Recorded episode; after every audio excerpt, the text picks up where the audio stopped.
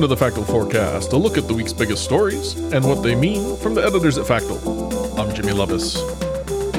Today is September 30th, and in this week's forecast, we've got Portugal lifting coronavirus related restrictions, a women's march across the U.S., Japan's parliament electing a new prime minister, the U.S. Supreme Court resuming with in person arguments, and ethnic Serbs blocking the border in Kosovo. Can read about all these stories and more in our weekly newsletter, which you can find a link to in the show notes. Portugal is set to lift nearly all remaining coronavirus restrictions on Friday as it leads the world in vaccinations. The lifting of restrictions is the final step in the three phase plan the government announced in July. In August, localized curfews ended, allowing restaurants, stores, and cultural venues to remain open until 2 a.m.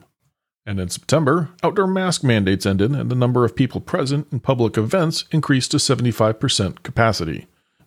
Now, with more than 80% of the population vaccinated, the country will allow full occupancy in restaurants and cultural venues. Nightclubs and bars will also reopen for the first time since March of last year. Of course, vaccine certificates or proof negative tests will still be required for air or sea travel, as well as major cultural or sporting events and at nightclubs and bars. Proof will not be mandatory in hotels and gyms. Still, as Portugal enters this new phase, Prime Minister Antonio Costa has reminded citizens of their personal responsibility, adding that the pandemic is not over. The Women's March is planning a rally across all 50 U.S. states on Saturday. The rallies are in response to a controversial abortion law in Texas that went into effect September 1st. That law bans all abortions after fetal cardiac activity is detected, typically at around six weeks pregnancy.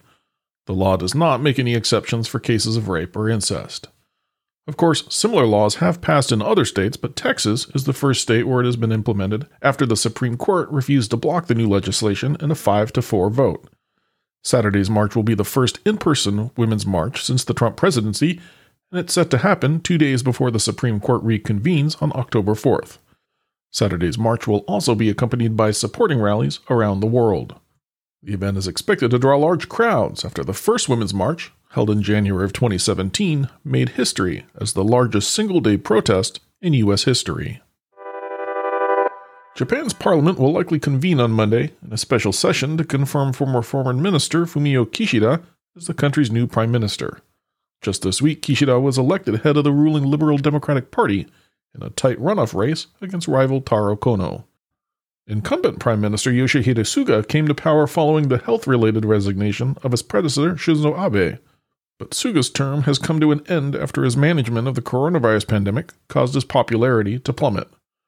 Now, even though Kishida enjoys only moderate public support, the Liberal Democratic Party holds a majority in parliament, making his election all but certain. Of course, after the likely confirmation vote, Kishida will take office and inherit a laundry list of problems, including recovery from the coronavirus pandemic, strained relations with China, domestic economic issues, and North Korea and its nuclear program. On top of all this, Japan is set to have an election by late November, meaning Parliament is likely to be dissolved in mid October to allow for a campaign. A campaign in which Kishida will lead the Liberal Democratic Party that has dominated post war Japanese politics. The U.S. Supreme Court will hold in person oral arguments on Monday for the first time in the coronavirus era. The nation's highest court called off oral arguments in March last year due to the pandemic. Since then, and for the first time in history, the justices have been hearing oral arguments by conference call. Those calls were streamed online and on C SPAN as they happened. And that practice will continue because the only people allowed in the courtroom will be the justices, lawyers, reporters, and essential court personnel.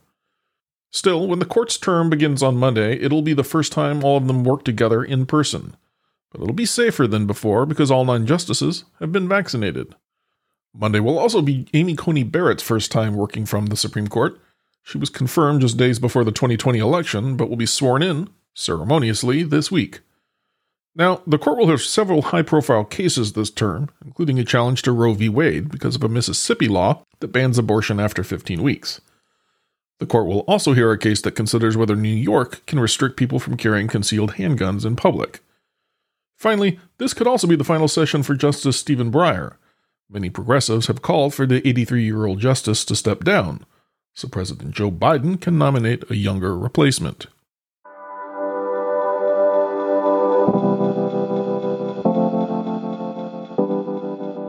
Last item for this forecast is on the situation brewing in northern Kosovo on the border with Serbia.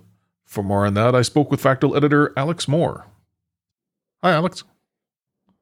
Hello, Jimmy. All right, I'm hoping you can help make sense of the situation in the Balkans.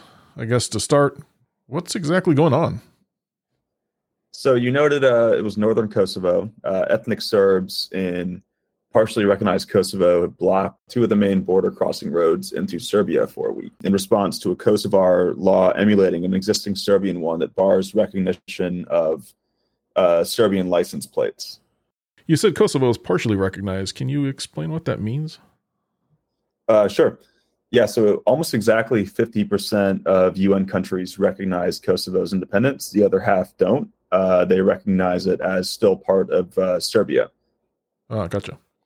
I'm sure the license plate issue isn't happening in a vacuum. Uh, how does it fit into the bigger picture? Yeah, the, the blockages have just inflamed tensions that have already existed between the two. Uh, and it threatens a flare up in what is a volatile region uh, that witnessed a pretty brutal war in the late 1990s, um, characterized by ethnic tensions between Kosovar Albanians and Serbs. Guess the question I always ask is what's the international reaction to all this?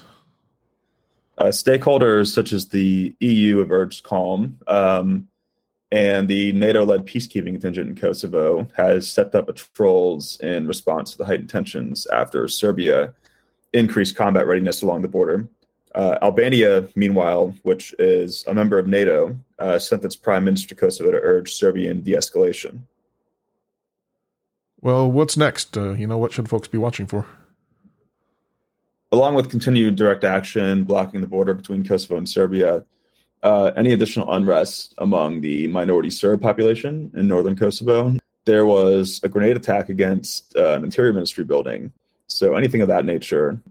Kosovo's prime minister has suggested the diplomatic off ramp of mutual recognition of one of those license plates, so abolishing each side's respective law.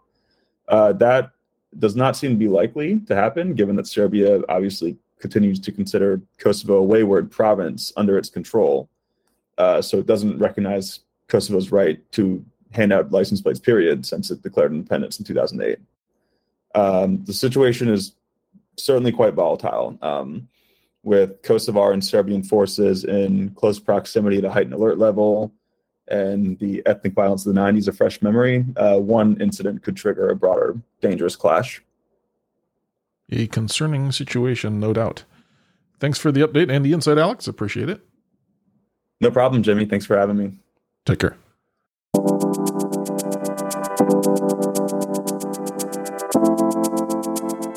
Today's episode was produced with work from Factal editors Awais Ahmad, Laura Vanderbrelli, David Wiley, and Jeff Landset.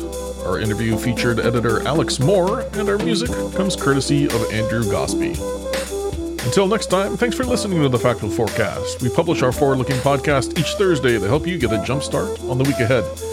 You can, of course, subscribe for free, and if you have feedback, suggestions, or events we've missed, drop us a note by emailing hello at factal.com.